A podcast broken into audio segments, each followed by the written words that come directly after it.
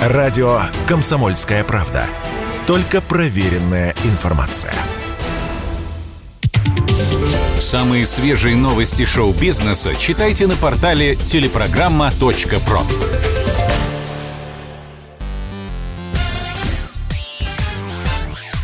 Шоу-бизнес с Александром Анатольевичем на Радио КП. Это новости шоу-бизнеса на Радио КП. И я, Александр Анатольевич. Здравствуйте. Отечественные звезды создали музыкальную ассоциацию, которая защитит русскую культуру от отмены. Лидером профсоюза выбрали Николая Баскова. Но вы не подумайте, что в ассоциации помимо Коли больше никого нет. В новой организации хватает громких имен. Например, там будут заседать Григорий Лепс, Лариса Долина и Надежда Бабкина. Новоявленный глава Союза Басков рассказал журналистам КП о задачах нового органа. Юных артистов некому поддержать. В России множество талантливых молодых людей. Мы стараемся учитывать в первую очередь интересы, потребности именно молодежи. В рамках этой идеи будет задействовано 85 субъектов Российской Федерации. Кроме того, новое объединение будет защищать маститых российских артистов от нападок и санкций западных хейтеров. Конец цитаты. Дисней выпустит документальный фильм о прощальном туре Элтона Джона. В 75 лет сэр Элтон решил завязать с концертами – в честь этого судьбоносного решения он отправился на прощальные гастроли. Ну а киношники скрупулезно фиксировали каждый шаг и ноту звезды. Лента получила название «Farewell Yellow Brick Road» – прощальный тур по дороге из желтого кирпича. Режиссером проекта стал режиссер-документалист Р. Джей Катлер. Бюджет фильма 30 миллионов долларов. Создатели говорят – Лента будет включать кадры выступлений Элтона и то, что происходит за кулисами.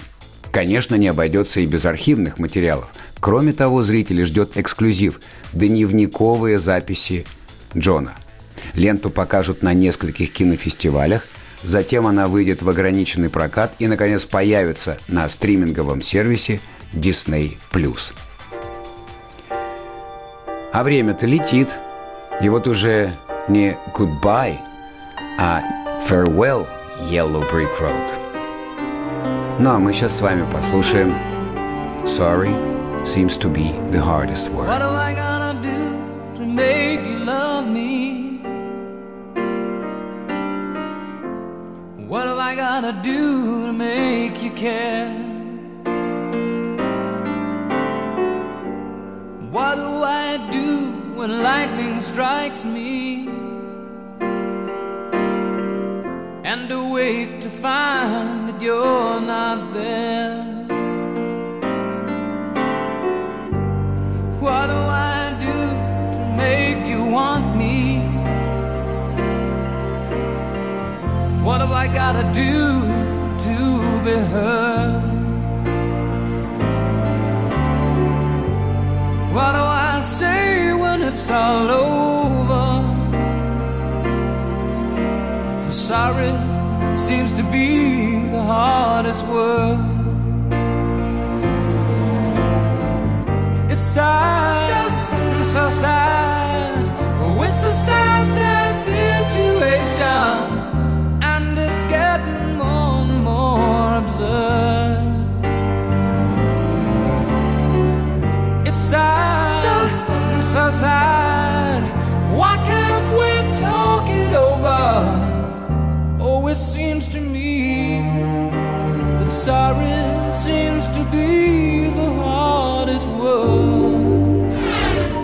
Ресторан Моргенштерна оштрафовали на полтора миллиона рублей.